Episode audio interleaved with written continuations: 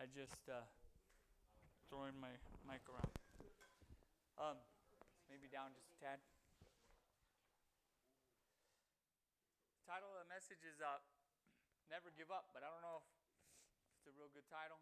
I don't know if the message is going to go with it, but we'll do our best. I had two messages in it.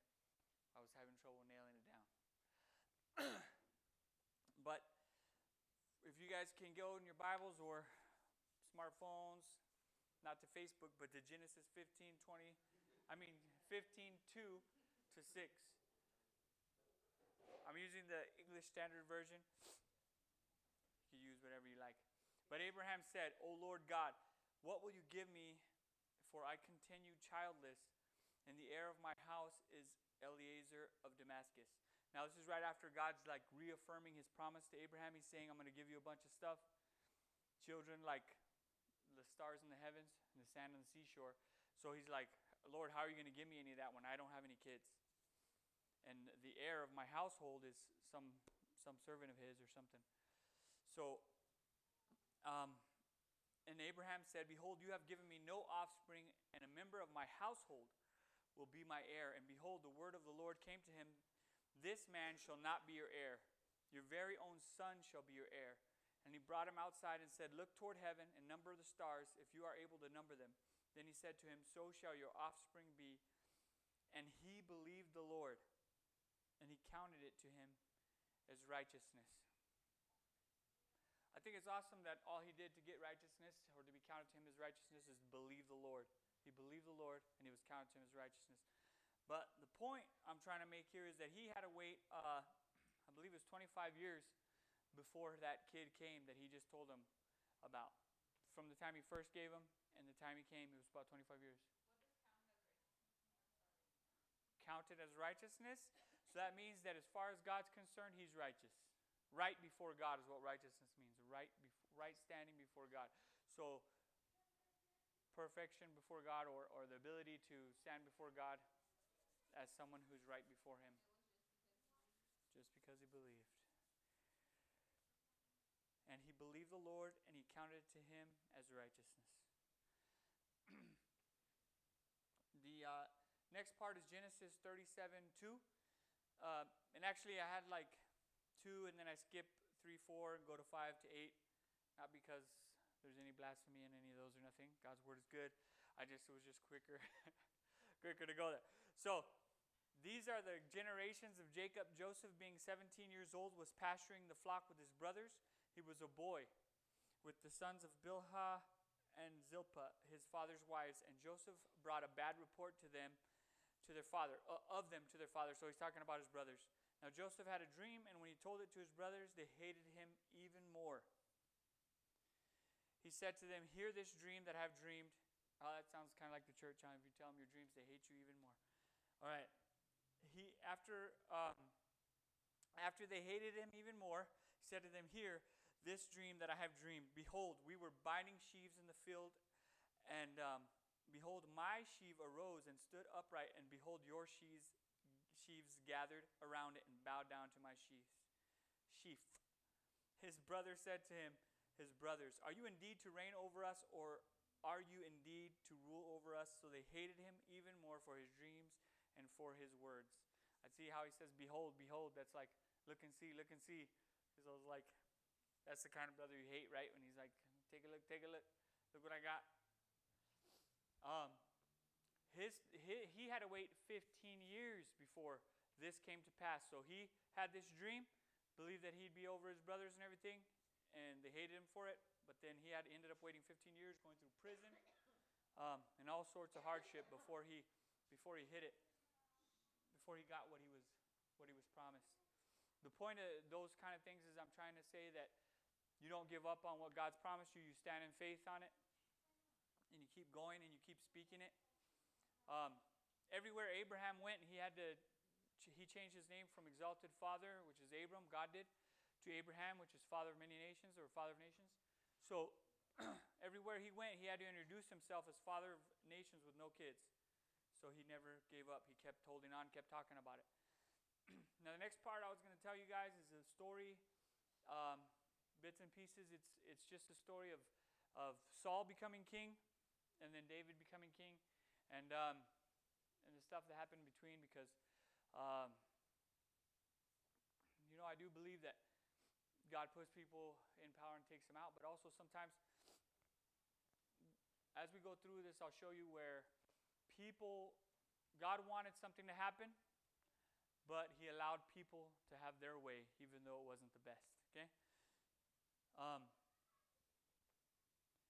so, first part is in 1 Samuel 8 1 uh, and verse 1 and verse 3, I think it looks like. I might have skipped uh, 2.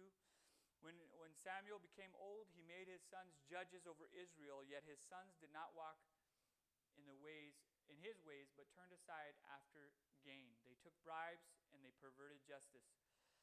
So Samuel was judging the people of Israel. He was just telling them, you know, right from wrong and keeping everybody from strangling each other. If somebody's sheep went in somebody else's yard and they said, hey, that's my sheep, and he started fighting, he would judge them. So his sons were. Uh, his sons were taking bribes and perverting justice. So if the guy said, "That's my sheep. Here's five dollars," he'd be like, "Okay, that's your sheep, buddy." You know what I'm saying? So that wasn't a that wasn't a good situation for for the people. So the people um, gathered together. This is from um, some part of the Bible. I for some reason don't have it noted, but it's in Samuel also.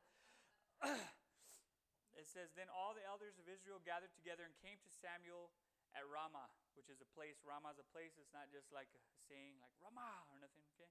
he said to him, Behold, you are old, and your sons do not walk in your ways. Now appoint for us a king to judge us, because they figure he's going to die, and his sons are not fun. So appoint us a judge like all the nations, but the, the thing displeased Samuel. He was not happy with that. When they said, Give us a king to judge us, and Samuel prayed to the Lord.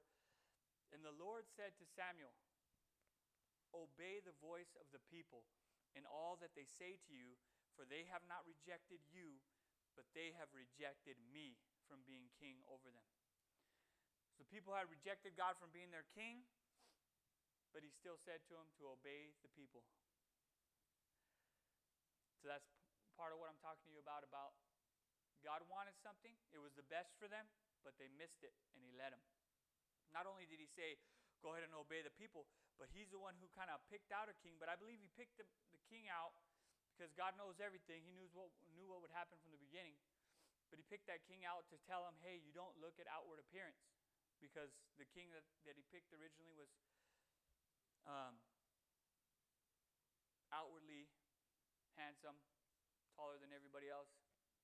Another uh, verse I would say, uh, just to show you guys, like a little bit of God's will versus what happens. Uh, some people are confused about that. There's always saying God is in control, God is in control. Ultimately, He's going to wrap it up, but the earth belongs to men, according to the Psalms. so He says in Deuteronomy 15 4, But there will be no poor among you, for the Lord will bless you in the land that you inherit. Uh, in the land that the Lord your God is giving you for an inheritance to possess. This promise is yes and amen to Christians as well because every promise is yes and amen. There will be no poor among you. But he says that, and then, like, what? 11 minus 4 verses down, in verse 11, he says, For there will never cease to be poor in the land. Therefore, I command you, you shall open wide your hand to your brother, to the needy, and to the poor in your land. This is not because God got schizophrenia, you know, or he thought, I want some people to be rich and some people to be poor. He's saying he wants nobody to be poor, and there shouldn't be any poor. The reason why there are poor, though, and he says you, there will never cease to be poor, is because he knows there'll never cease to be people who choose that. Who say, hey, that's not for me, that's for somebody else. They look to their mom and say, were you listening? Because that's for you. Get rich and then give me money, but I'm going to sit on my blessed assurance. Whatever, you know what I'm saying? They're, they're not choosing to go into all that God wants them to go into or to possess. So the reason why I say that too is because in the same way the Israelites had a king which was God, which was the best king, um, and they chose to do their own wild thing. Um, also, Jesus um, quotes that uh, same scripture for the poor you always have with you, but you do not always have me in John 12, 8 when they were mad because somebody uh, spent, I think, a year's wages, was it? Of perfume on him. And he said, Nah, no, stop tripping. Don't worry about it. You know? You're always going to have the poor, but you don't always have me. Plus, he knew that the guy that was saying that wanted to steal the money. 1 Samuel 8, 4 through 7. And in that day you will cry out because of your king. Well, this is God telling the people of God, hey, his people say, hey, I was going to be your king, but because you want a king, I'm going to give you to you, but here's the bad stuff that's going to happen to you because of it. So he starts telling them in advance. You will cry out because of the king whom you have chosen. This is a part two. You have chosen, even though He's the one who, get, who tells Samuel who to anoint, but he says that you have chosen the king. That's also why I believe that, you know, he chose somebody that men would choose. So that men could say, so he could say, hey, here's your choice and see how that works out for you. And then later on, I'll give you my choice. Um, but the Lord will not answer you in that day. But the people refused to obey the voice of Samuel. And they said, Obey, uh, I mean, and they said, No, but there shall be a king over us that we also may be like all the nations, and that our king may judge us and go out before us and fight our battles. What I see there too is that um, he said they, he said all the bad things, so they had another chance, but they said no, we're still going to have a king. They had another chance to choose God as their king, but they said no, we're still going to have a king. So that's something else just thrown in for free. And when Samuel had heard all the words of the people, he repeated them in the ears of the Lord, and the Lord said to Samuel, Obey their voice. The King, the, the Lord God, Almighty, King of the universe, maker of heaven and earth, is saying, Obey their voice and make them a king about the people of God. Samuel said to the men of Israel, Go every man to his city. So he's like, Get out of my face. I don't want to see you guys no more. Nah, that's when he's going to, I mean, he probably said that. I would say that. But he wanted to, uh, he wanted to pick a king for him, so he said, Get out of here. Um, and then in 1 Samuel 9 2, it comes to the part where he's, he's looking for the son. So he said, it says, and he had a son whose name was Saul. This is a guy named Kish who had a son that was named was Saul. He was a handsome young man. There was not a man among the people of Israel more handsome than he. You hear that, Taya? This dude was handsome. Most handsome man in the whole country. Okay? So they wanted to put him on TV and reality TV, you know what I'm saying? This is kind of deal. So from his shoulders upward, he was taller than any of the people. Then Samuel, and this is um, 10 1, so skip a few to go to when he pours the oil and anoints him. Then Samuel took a flask of oil and poured it on his head and kissed him. That's weird. Well, this guy's so handsome, guys wanted to kiss him, I guess. And as the has the not the Lord anointed you to be prince over his people Israel, and you shall reign over the people of the Lord, and you will save them from the hand of their surrounding enemies. And this shall be the sign to you that the Lord has anointed you to be prince over his heritage. After that, he gives them a sign. The sign is that the Holy Spirit comes upon him, and Saul actually prophesies. And there's a uh, proverb, it's even Saul among the prophets because of that, um, because he goes forward. So this, this is also interesting too, because God didn't pick him. Originally, he didn't want him to be king. He wanted to be king, but he let him. Then he picked the guy who the people would want, handsomest dude, the guy on TV, right? Taya, yeah. Head, like his, he was shoulders above everybody else, head and shoulders above everybody else. Um, so picked him, and then God still touched him, still changed him, still put a spirit on him, and let him prophesy and do all kinds of stuff that was awesome, which I didn't put those verses down here. Maybe I should have, but it was getting really long. So, so um, the point I'm making though is that God blessed him even though he wasn't God's plan A. He blessed him anyway. Uh, I see a lot of Christians putting this stuff online and saying, you know, stop doing what you want and expecting God to bless it. But really, what we want, especially us, because these guys don't have, they're not made new.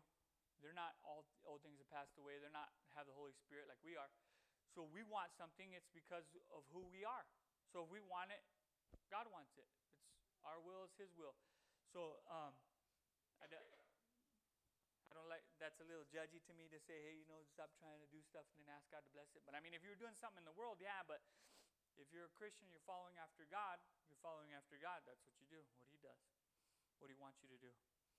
Um, in 1 Samuel 15 10 to 11, the word of the Lord came to Samuel I regret. Now, this is after um, Saul did some things. Basically, he just didn't take care of some business like he was supposed to. He was supposed to kill every single person of his enemies and every animal. Wasn't even supposed to take anything, burn up all the treasure. Usually in the old days, you killed the dude, you take all his stuff. He doesn't need any more where he's at, right? So, um, that's what they would usually do. But, but in this case, God said everything's devoted to destruction to the Lord because these people were doing horrible things, sacrificing their kids, stuff like that. So, um, he he kept some stuff though. He saw the the goodest, the bestest, the prettiest cows and stuff and sheep, and he kept them, and he kept the king alive too. So afterwards, um, you know, after making some excuses, and finally he came around to say. Uh, so first of all, the word of the Lord came to Samuel after he didn't uh, obey, and he says, "I regret that I have made him Saul the king, for he has turned his back from following me and has not performed my commandments." And Samuel was angry, and he cried to the Lord all night. How many of you guys been crying to the Lord all night? He cried to the Lord all night because he was angry because he liked the king that was picked. You know, who's a big dude, handsome. Um, after some excuses and stuff, Saul, Saul finally admitted that he did wrong and it was his fault. He lost, you know, the blessing. I have sinned, for I have transgressed the commandment of the Lord. That's what Saul is saying. And your words, because I feared the people and obeyed their voice. That's 1 Samuel 15 24. Um, and then because after this, Saul, I mean Samuel, the guy who anointed him prophet, he's still uh, all upset for a while. Uh, for a long time, he's just like throwing his long pity party, right? Not a short one like we're used to, but a long one. So then um, God says to him, How long will you grieve over Saul, since I have rejected him from being king over Israel? Fill your horn with oil and go, and I will send you to Jesse the Bethlehemite, for I have provided for myself a king among his sons. Um, what's rough about that is that if, if he, now God's telling him go pick another king, but the other king is still king. God might have said, I rejected you, but he's still king. Which means if Samuel goes around calling other people king, the king that's king is going to kill him, right? You're not going to just let him call other people king when he's still king. So um, God says he's going to go ahead and let um, and protect him, but he, he kind of tells him to just say, you know, you're going to a sacrifice and invite all the, the sons of the, of the guy I want to pick to the sacrifice, and that's where you'll anoint him. So he does that, and he's, he's picking out all the sons. They're bringing the sons of, uh, I forgot his name, Jesse. Sons of Jesse before him. When they came, he looked on Eliab and thought, and Eliab, is, I think, is like the firstborn um, son. He says, Surely the, no, the, the Lord's anointed is before him. But the Lord said to Samuel, Do not look on his appearance or on the height of his stature, because I have rejected him. For the Lord sees not as man sees. Man looks on the outward appearance, but the Lord looks on the heart. So that's where I was telling you guys. I, I think that, um, you know, God was showing them, hey, I let you guys pick somebody that you guys would like because he's big, strong, and handsome. But there's more important things than that. And then he picked his, his second choice, which was David. And in 1 Samuel 16 13, then Samuel took the horn of oil and anointed him in the midst of his brothers. And the Spirit of the Lord rushed upon, upon David from that day forward. And Samuel rose up and went to Ramah. Now, uh, there are different scholars say there's different times. They say like between 10 and 15 years before David actually became king. During that other time, he's running around hiding in caves and stuff like that because Saul's trying to kill him because he's supposed to be king um, and Saul's still the king, and he doesn't want to give it up. This is another time, too, where I think that, you know, just like I said before, um, about God taking, making people king and taking people from kingship. Um, he does do that, but it's not in our timetable, right? 10 to 15 years. I mean, David could have took it earlier because he had a few chances where he could have killed him, and he could have took the kingdom himself in his own time by just doing by just killing him. But he said, Far be it from me to lay my hands on the, the Lord's anointed. So he respected the Lord's choice, even though he knew that the Lord had since rejected him. Um, and the part I also wanted to make clear here is that God made a way for himself to be king again. Because God's people rejected God as king. Now he picked David, but in David is the line that leads to Jesus, and then Jesus is king, God, God is king again. Right? So in Psalms 122 11, the Lord swore to David a sure oath from which he did not turn back, will not turn back. One of the sons of your body I will set on your throne. And um, I guess I forgot the rest of it, but it was supposed to be talking about Jesus. It is. He's talking about Jesus. He, Jesus is, is in his line and comes from the line of David. Um, and one of his uh, sons becomes the king of kings, the Lord of lords, who never, whose kingdom never ends, and the government, the weight of the government's on his shoulders all those cool prophecies. Um, Luke 24 49 says, And behold, I am sending the promise of my Father upon you, but stay in the city until you are clothed with power from on high. Now, this is about the Pentecost, and the reason why I put this in here is because what I was saying is that in the past, Abraham waited 25 years, um, Joseph waited 20 years, David waited 10 to 15 years. These guys waited for the Holy Spirit for nine days. So, what I say to you guys is that, hey, if you are waiting, hold on, trust Jesus, keep, keep going, never give up. But you don't necessarily have to wait. You could be choosing to wait. Just like they chose to have a king they shouldn't have had. Don't wait just because you're choosing to if God wants to give it to you now. That's what I'm saying. God wants a lot of things for us to have right now that we're waiting, we're putting on the back burner because whatever. I can't judge what your heart is, but He wants you to have it now. Um, but if there is a time for some reason that you are, and that's the thing about faith too, is it's now. Um, Hebrews 11.1 says, Now faith, and this is the Passion Translation, now faith brings our hopes into reality, which for me says makes our hopes now, and becomes the foundation needed to acquire the things we long for. It is all the evidence required to prove what is still unseen. So when you're walking in faith, when you're living in faith, when you're um, trusting God for something, you have it now. That's your attitude. I have it now. It's mine now. And if you don't see it yet, faith, it is all the evidence required to prove what is still unseen. All you need is that faith. All you need is that word. Doesn't matter what it looks like, doesn't matter what it feels like. But I, I say that because I want you to stand in faith if you, if you don't see something, but at the same time, I don't want you to wait because you don't need to. Understand, everybody? Cool? So never give up. Always hold on to the Word of God. What the Word of God says is what it's going to do. It never returns void, it cannot fail. When you don't see it, all you need to prove that it is is faith. Right? And then don't wait if you don't have to. Don't decide that you're not good enough or now's not the time. You need to get something straight or somebody else needs to get something straight. All your family need, members need to get something straight. You go ahead and get a hold of what God wants for you right now and take it. Okay? Amen.